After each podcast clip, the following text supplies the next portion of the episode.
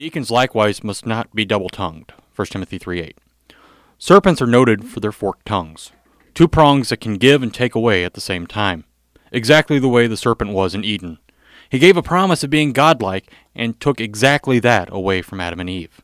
God's image was lost in mankind at that moment. God doesn't give with one hand and take away with the other. He is a giving God. This has been lost in us. We want to give, but be able to take away with the very same action. Ever since Eden, we've had nothing good within our flesh. We live double lives with double tongues. But in baptism, we have been renewed and given again that image, although it is incomplete in this life. We struggle against the doubleness inherent in our sinful nature. But we should always look towards the true double, the God-man Jesus Christ. He gives his body and blood for the forgiveness of our sins. He gave his life so that we might live forever with him in heaven. These are not double-tongued promises. These are straightforward statements of the Lord of life. Amen.